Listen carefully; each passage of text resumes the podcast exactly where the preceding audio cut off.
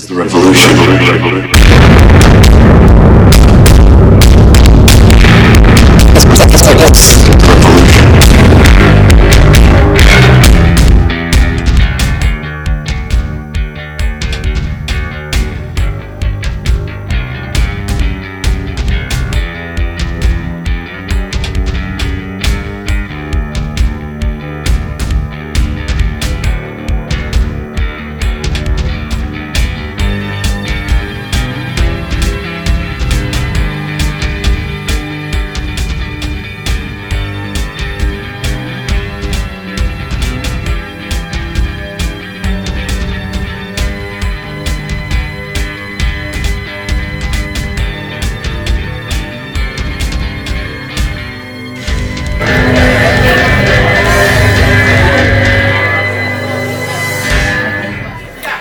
Okay, good morning everyone.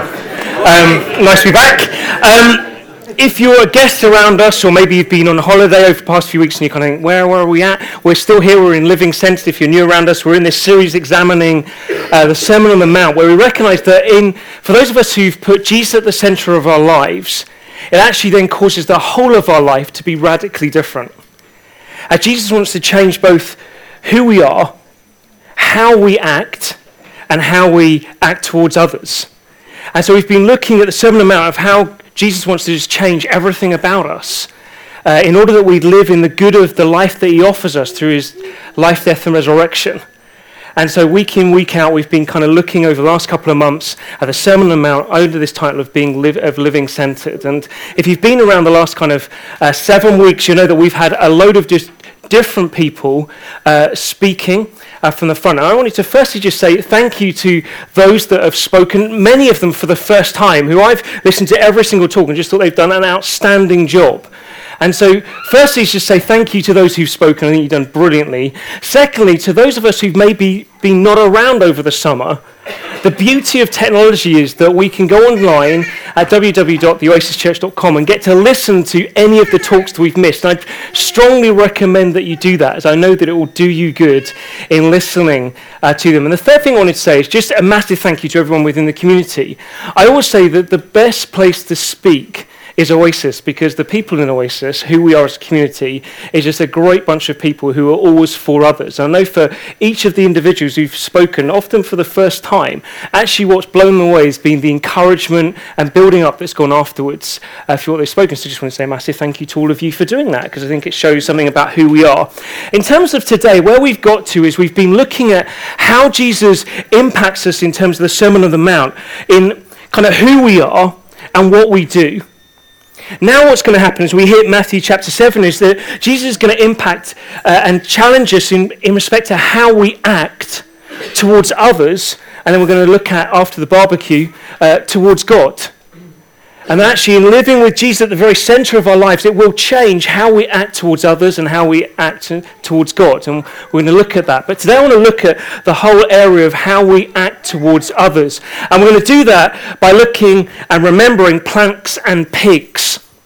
And I want to do that not because I think how we act towards others is to be derogatory, in that we're to think of them as planks and pigs, or that we're to think of ourselves in a derogatory way as planks and pigs, but rather in using two things that Jesus uses as something that will remind us continuously of how we're to act towards others. That my hope is that from the end of this morning, what we'll leave thinking is, man, I want to ensure that in everything I'm doing, I remember planks and I remember pigs. And that as a community, what we seek to build here is a community that continuously remember that who we are as we seek to both love God and love people is to remember planks and pigs. And so that's where we're going. So if you've got a Bible, if you want to turn to chapter 7 of Matthew, it will come on the screen behind us. We're going to read this and we'll get straight in there. Jesus says this: "Do not judge, or you too will be judged. For in the same way as you judge others, you will be judged. And with the measure you use, it will be measured to you. Why do you look at the speck of sawdust in your brother's eye and pay no attention to the plank in your own eye? How can you say to your brother, 'Let me take the speck out of your eye,' when all the time there is a plank in your own eye? You hypocrite. First take the plank out of your own eye, and then you will see clearly to remove the speck from your brother's eye. Do not give dogs what is sacred. Do not throw your pearls to pigs. If you do, they may trample them under their feet and turn and tear you to pieces. Jesus is highly interested in how we relate to others, because God is all about loving people.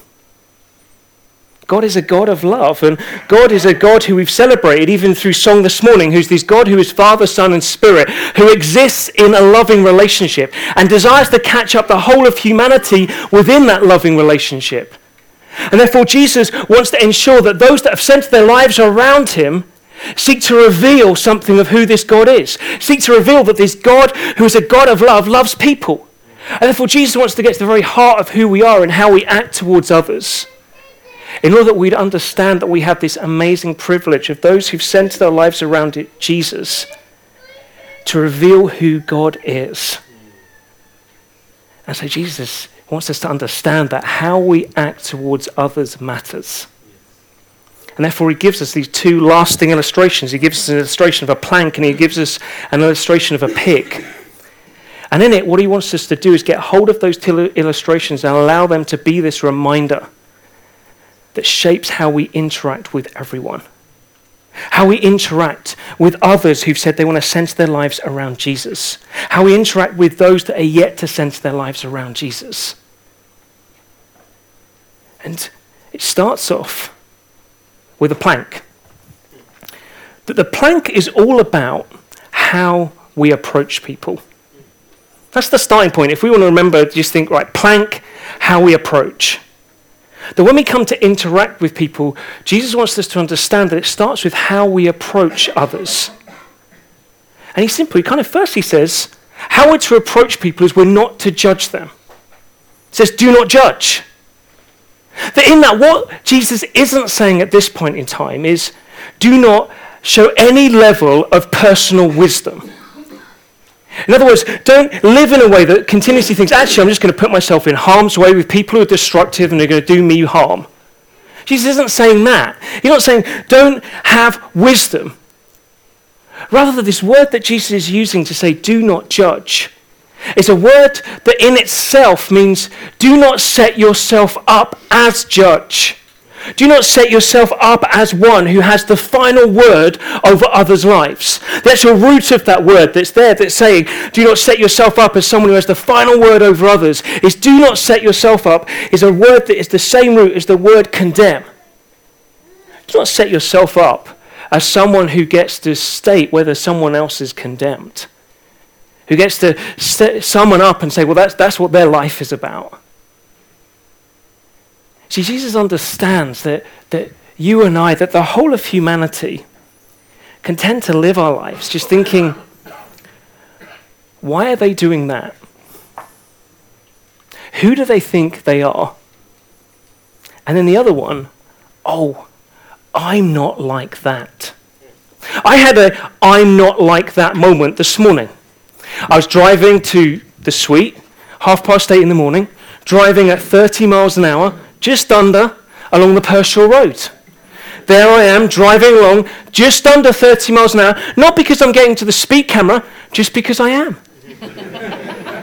Driving just under 30 miles an hour. And I'm there, driving. Suddenly, a minibus comes passing me. I'm thinking, they're not going at 30 miles an hour or under, because the rate at which they're passing me shows they're going more than 30 miles an hour. In actual fact, I can't read what's on the side of the minibus, but I can when it gets to the back. And at the back, I see a name. And it's a name that's followed with the word church. And as I see them pass me by, I start to think, I'm not like that.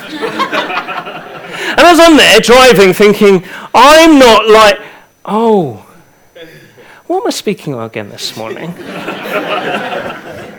And you find yourself imprisoned by your realization that actually it isn't just a statement of me judging people by what they're doing, but it's also often a statement of me judging by myself. I'm saying this is what I'm about, and I'm not like them. And Jesus wants us to understand that he doesn't want us to live like that. Because you see, when we live saying, who do they think they are? What do they think they're doing? I'm not like that. What Jesus wants us to understand is we've started to say, we're God. When Jesus kind of uses this word judge, he's using a word that is conclusive. That is a word that's saying it isn't like a judge in a courthouse. It's not saying, you mustn't ever don on a wig and become a magistrate. It's not saying that. He's saying that we're not to be those that start to put ourselves where God is as the final judgment of what others' lives are about. That Jesus says when we come to act towards others, we need to remember that how we approach them is not as judge. That we're not to be those that see ourselves as God. Man, I just drive along the road thinking, I'm driving under 30 miles an hour, what about the minibus? I know in that moment what's happened is I've started to put myself in a God position of saying, actually, I can judge how right I am because of how wrong they are. And Jesus says, this isn't how I'm calling you to live. I'm not calling you to live to say, you set yourselves up as some sort of mini deity that has the final say over people's lives or writes people off in that moment because of something they do. No, it's God who's the judge. It's the God who has the final word. See, Jesus wants to understand us that we don't not judge just because he says don't judge. We think, all right, okay, great, I'll do that. Because that isn't enough, because we'll still go and do it. He wants us to understand we don't judge because what we know of the one who is a judge. The judge of all life. The one who we've even sung about this morning. We can kind of think, yeah, we believe in God the Father. Come on, chant. We believe, and I can't remember how quite the line goes because I'm not very good with songs. I always forget the words. But it goes, we believe in one who's going to judge the living and the dead. And we're there, we believe in one who's going to judge the living and the dead. Jesus, name of all names. And we're like, yeah. But we think, well, we just said we believe in one who is the judge, who's going to judge everyone one day, including us. And Jesus wants us to understand that when we approach others, we have to remember ourselves first. Remember that actually when it comes to judging, we know what it is to know a right judge, one who is the judge of all. One who, when we come to realize who God is, who is completely perfect, that we just fall short of who he is. That for those of us who've come to revolve our whole life around who Jesus is, it's been through the understanding of who God is. As Father, Son, and Spirit, that he's perfect and we're not. And when we come before him, we realize how far short we fall before him. And the Bible says, actually, that God who is just, because you have to be, don't you? If you're perfect, you can't just say, well, I'll forget that stuff. That's all right. Let's not worry about that. That's not perfect. That's inconsistent. Now, someone who's perfect and loving has to be consistent, saying, no, that's wrong. Oh, that's right.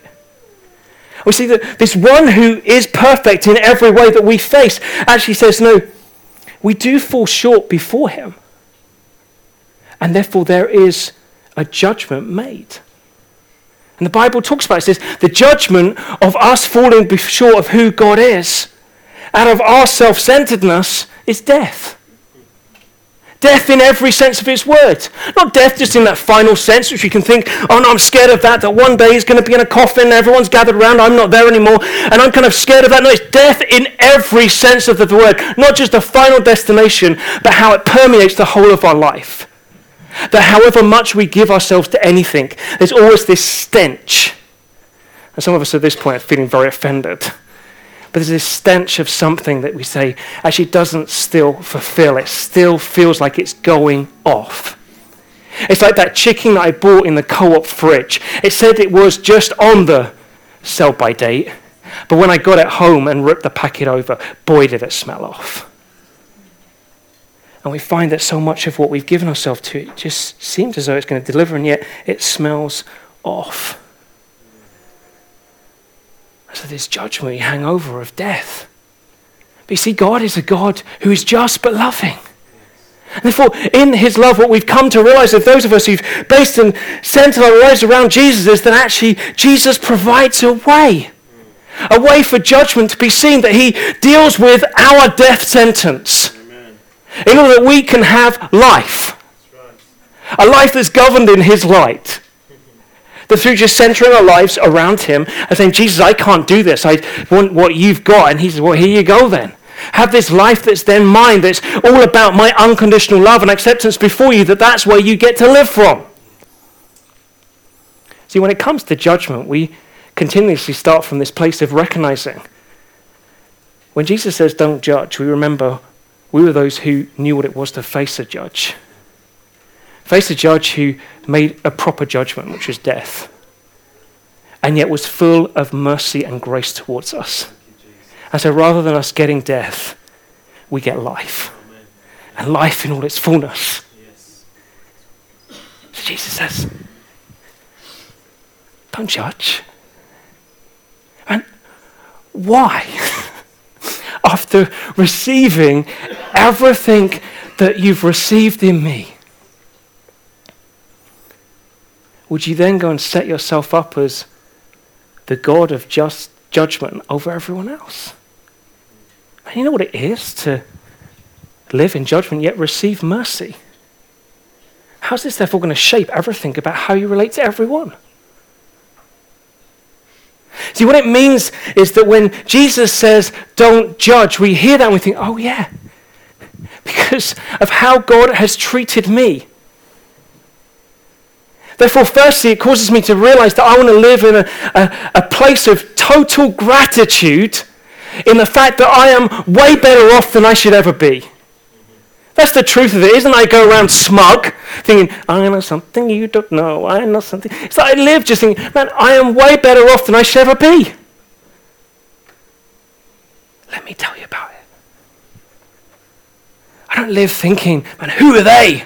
Why are they doing that? I think, man, I'm just way better off than I should ever be. I get to live understanding that I get to reveal this God who is judge and yet full of mercy to everyone and anyone I come into contact with. Which means that we get to be the kind of community that reveal that. That where people come expecting to see judgment, what they find is mercy. See, the problem is that though Jesus said these words, do not judge, somewhere along the line we kind of got it wrong. We got it wrong because we lost sight of who we are in relationship with God. And so then as a bunch of people, let's take it broad brushstrokes so we don't feel too condemned ourselves, because that's not the point of this morning, is that we then say, as followers of Jesus, what's happened is we've become known as the people who are kind of the wagging finger bunch at everyone else. Says, don't want to do that. That you go online and you find that a celebrity dies. And then you find that immediately a bunch of people who've set their lives around Jesus feel that it's their place to start to say where that person's destiny is now. I don't see Jesus kind of ringing out in that moment of don't judge. See, it's in these moments that we get to change how we're seen in the world. That we just simply hear what Jesus said.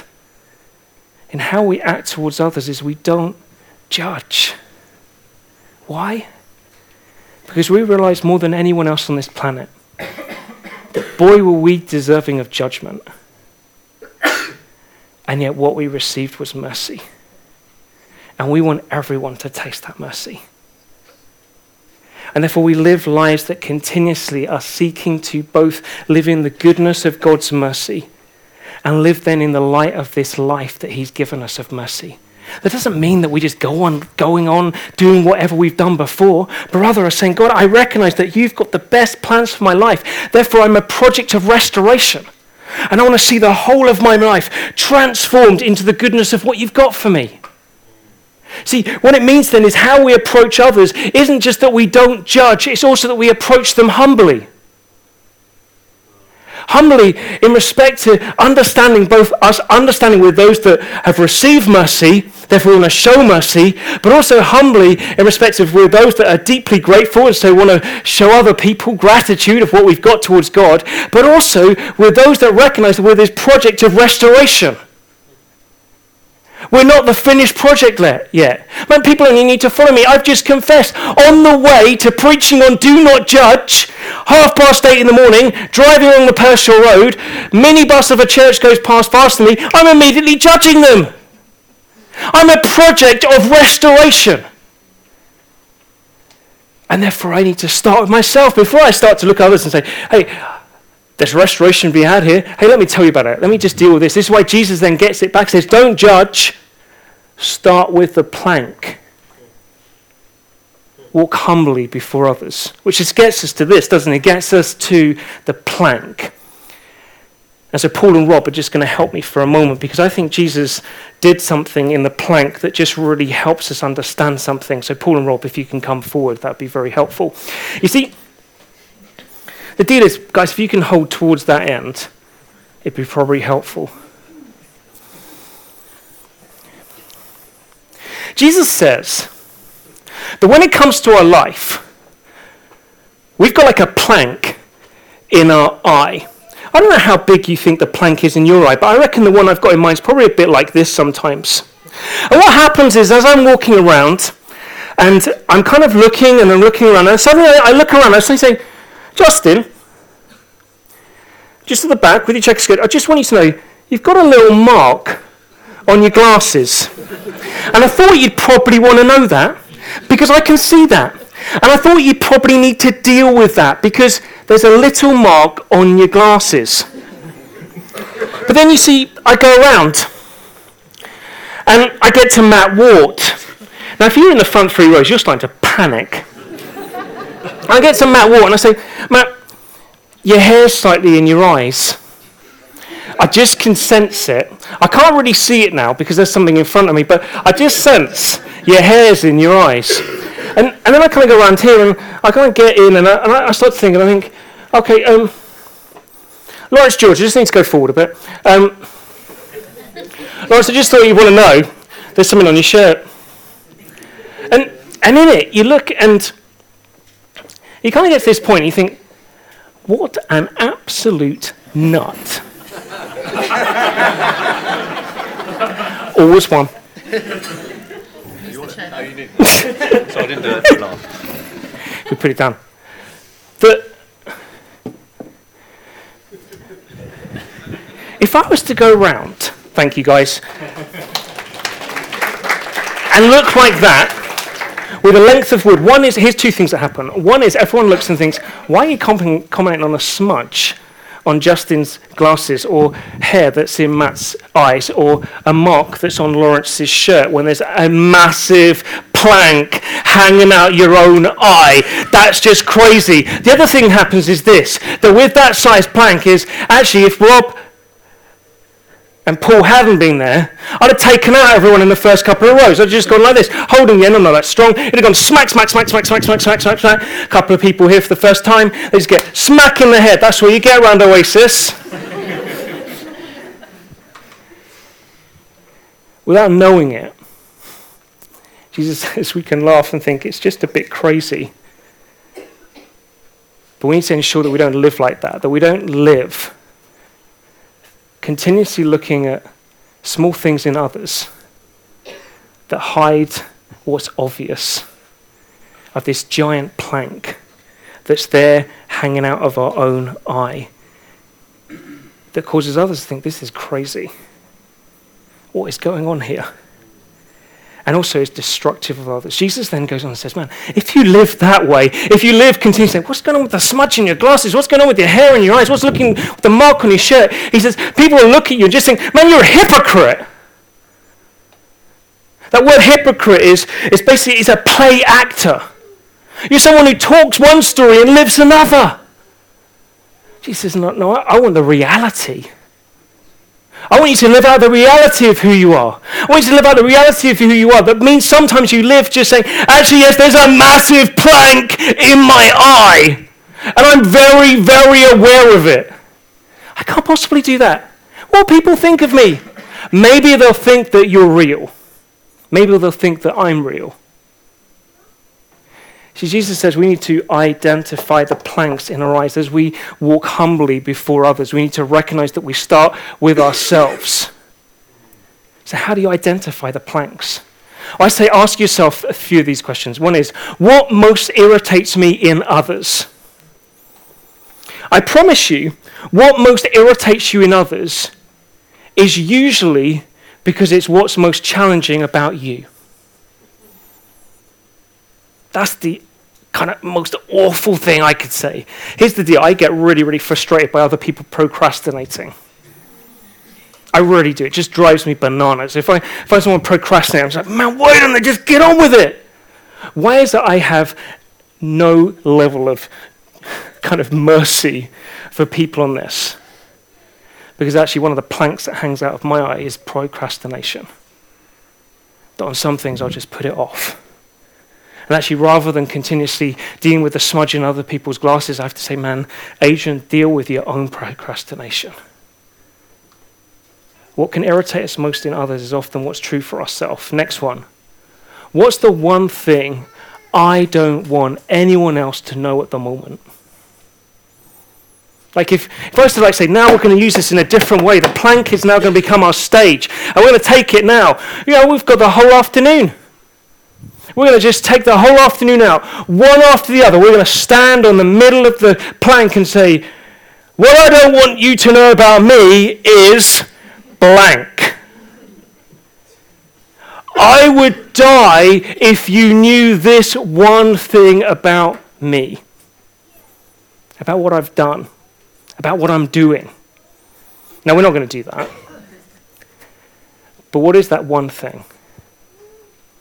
That one thing for some of us is immediately the thing that came to mind, and rather than at this point in time burying it, thinking, oh no, it's not that bad, it's not that bad. No, that's the one thing. For others of us, we just need to think about it and understand that that one thing is the plank. We're not called to kind of hide things that we don't want anyone else to know about. We come to deal with them. Third question, when do I find myself most saying, I'm not like that?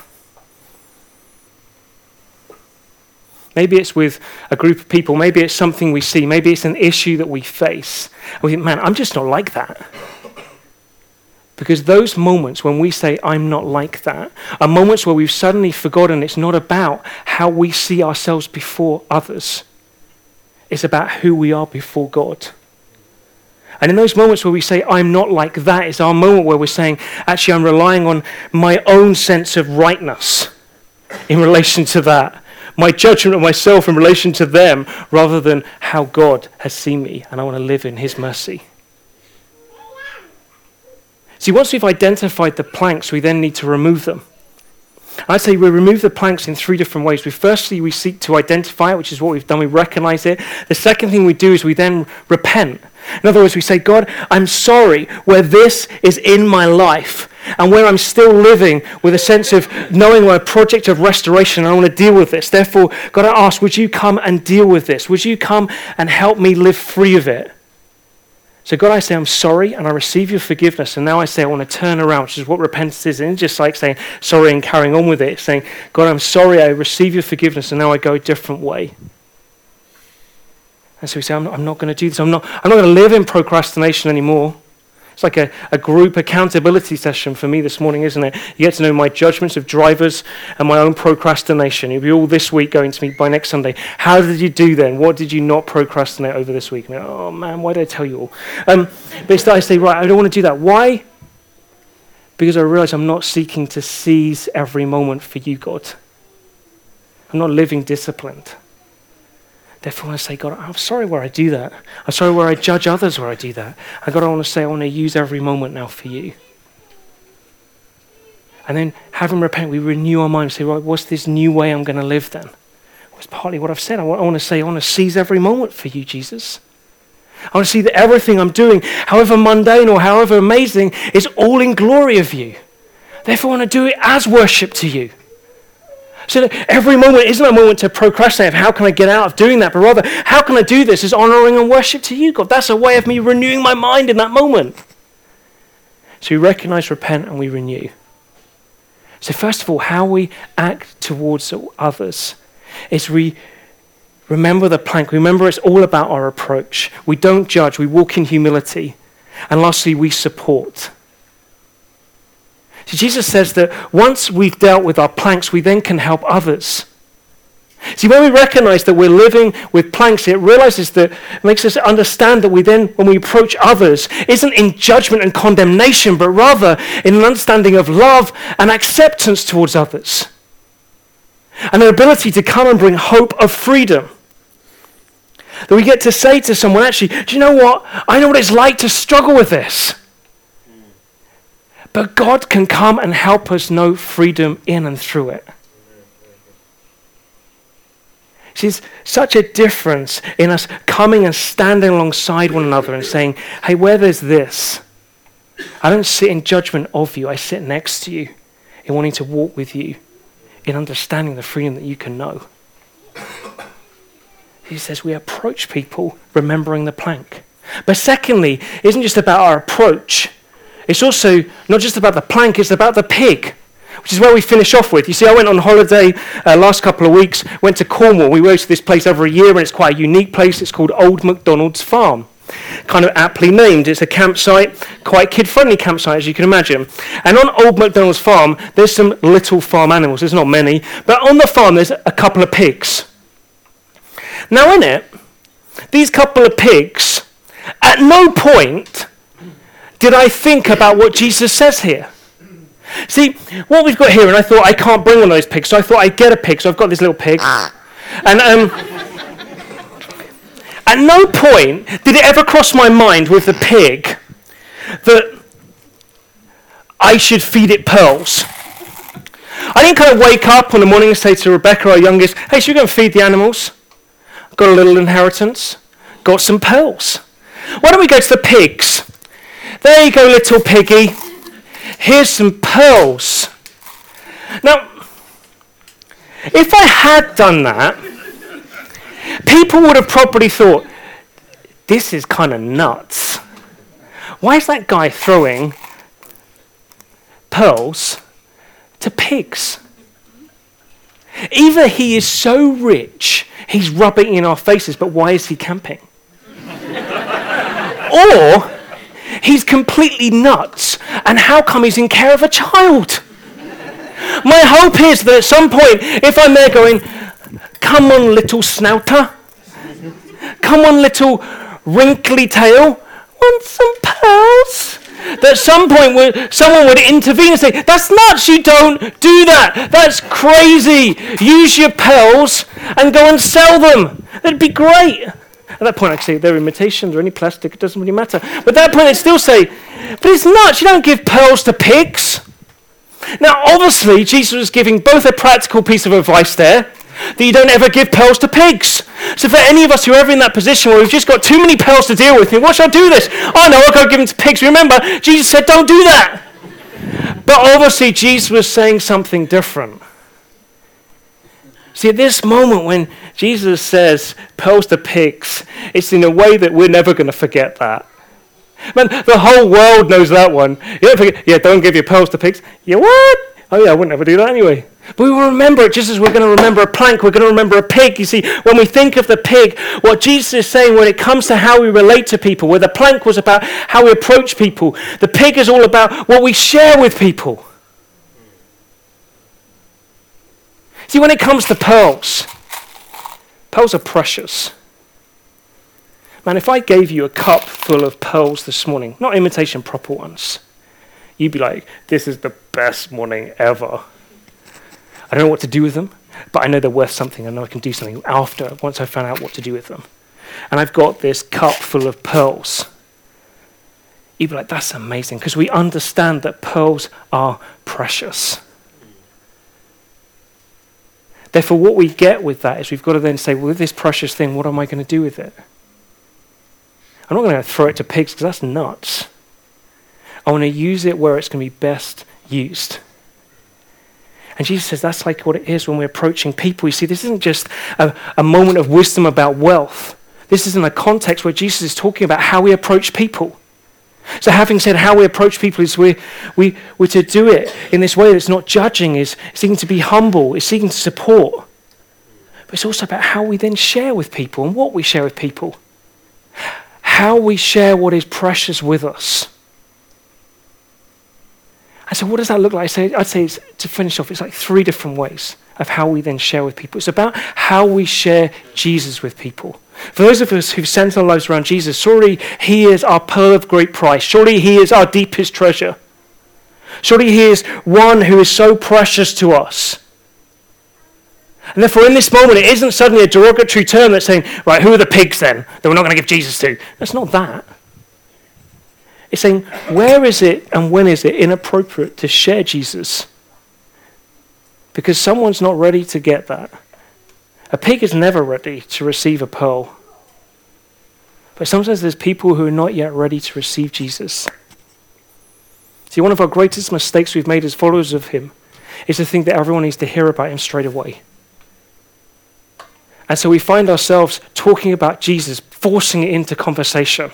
We find ourselves going down the street, and maybe we don't do this anymore, but it can still happen, with a big kind of bullhorn, and kind of shout out, "You're all going to die. You're all sinners. Jesus loves you. You're all going to die. You're all sinners. Jesus loves you." And we think, why is there no one response?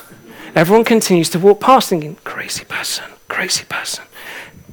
Because we're suddenly pushing someone in who others aren't ready for. See, in our conversations with people who don't know Jesus, let's not immediately think, how do I get Jesus in? How do I get Jesus in?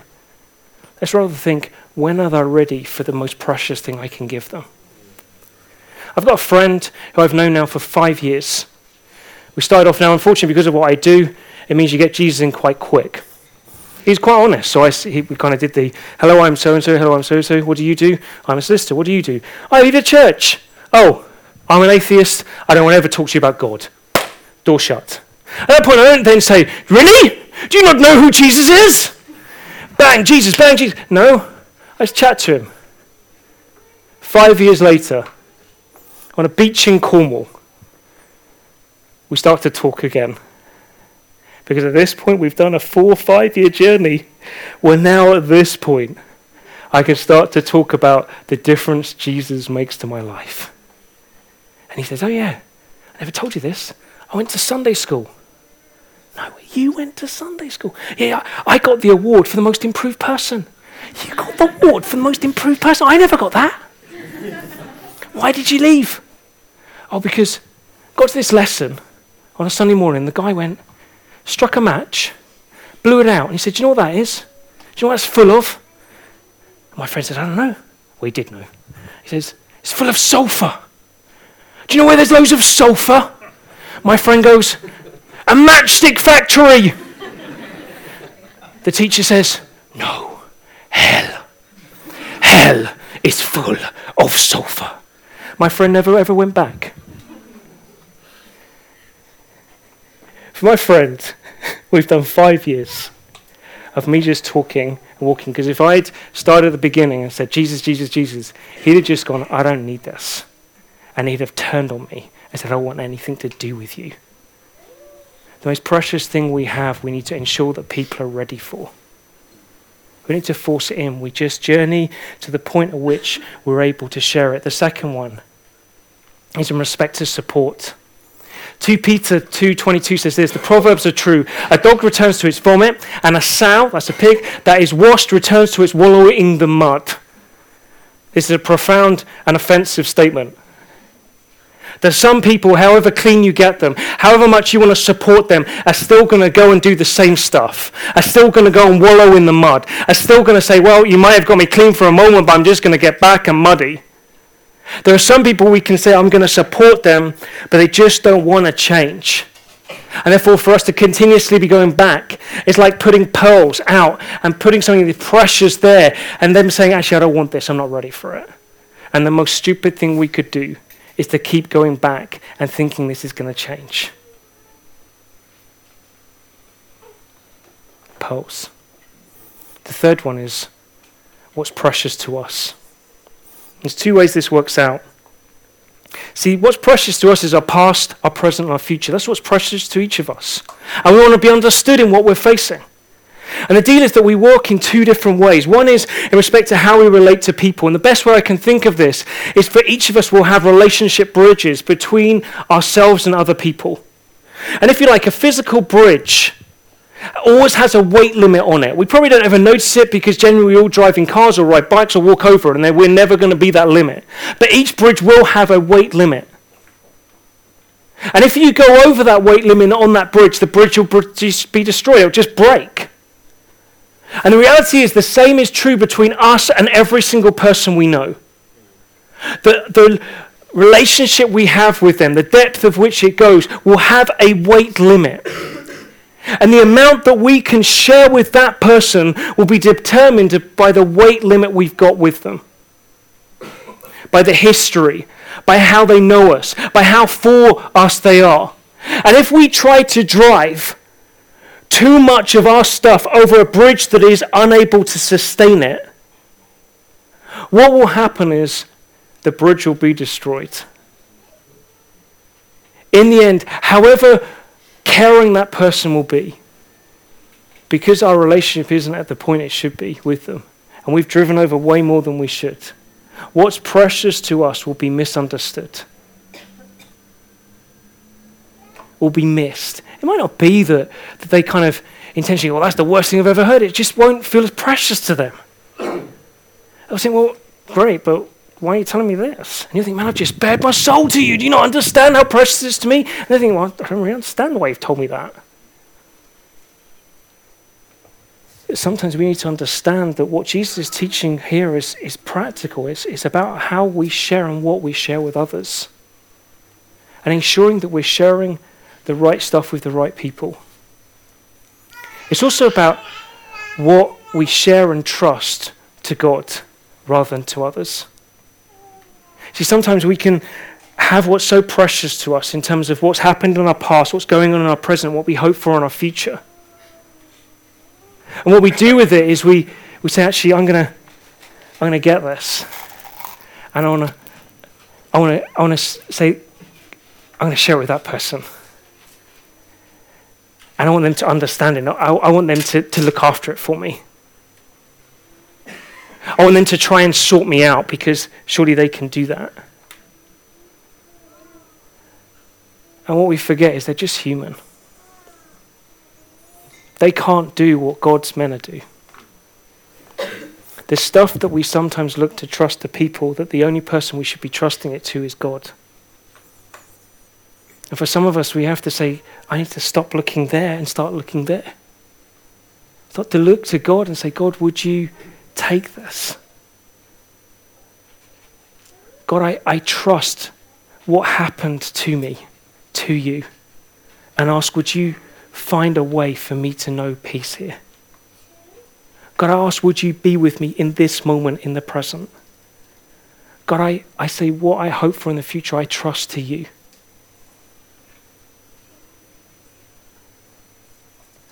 Jesus is so interested in how we relate to others that he gives us these two lasting reminders and says, remember the blank, remember the pig. And I want us to live remembering that, not as thinking, oh yeah, that's some derogatory term of others, but rather just this way of us to relate to each other here, to us to relate to everyone, in order that we'd be able to reveal something of who God is, in order that we'd be able to live in the goodness of who God is. What we're going to do to finish off with this morning, and the kids' work will be fine because they started late, therefore they're okay for us to finish slightly later, is we're just going to finish by taking communion. And why we're going to do that is it just gives us a moment to say, in this, I get to remember, God, who I am before you. That God, what this meal represents is Jesus' life, death, and resurrection. And in this, I get to remember that rather than judgment, I've received mercy. Therefore, I get to show mercy. But also that in this moment, as we get to remember how we've received mercy, It's a moment where we come and we say, God, I also come with fresh perspective before you, and say that I want to come and say I want to do dealings with some of the planks that are in my eye. Because I don't want them to be a moment where I'm ignoring them and others looking at it, man, what's going on there?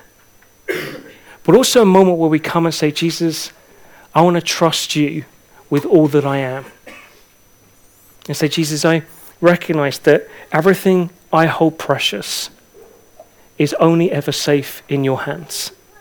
And therefore I want to come as well in this moment and say, I take this bread and drink this juice to both remember who you are, what you've done, but also who I am before you and how I get to entrust everything to you. That's what we're going to do. So guys, pray for us. And then basically what we're going to do is we're just going to disperse. Grab some communion. Then what I'd say is once you've got it, if you come back and then I'll kind of pray, and we'll know it's ended and we can then go and get kids if we've got them. But if you want to just close your eyes, just pray for us. Jesus, I thank you so much that you so are interested in how we relate to others. That Jesus, you're so interested in who we are. And Jesus, you never want us to live out of unreality. You always want us to live in the reality of who you've made us. And Jesus, I just pray, would you cause us in this moment to be able to take a pause moment where we can just remember just the beauty of who we are through you, Jesus, of the life that you therefore give us. And I pray, Jesus, we remember that life. I pray, would it cause us to then live in the good of it? I pray for those of us who just know we need to trust you with some stuff that's good in life. I pray, would we use this as a moment to trust you with it again? Pray for those of us who know that we just need to deal with some stuff. That God, in this moment, we say, actually, Jesus, I come and give this to you and say, I want to live differently. We ask this for your glory, Jesus. Amen.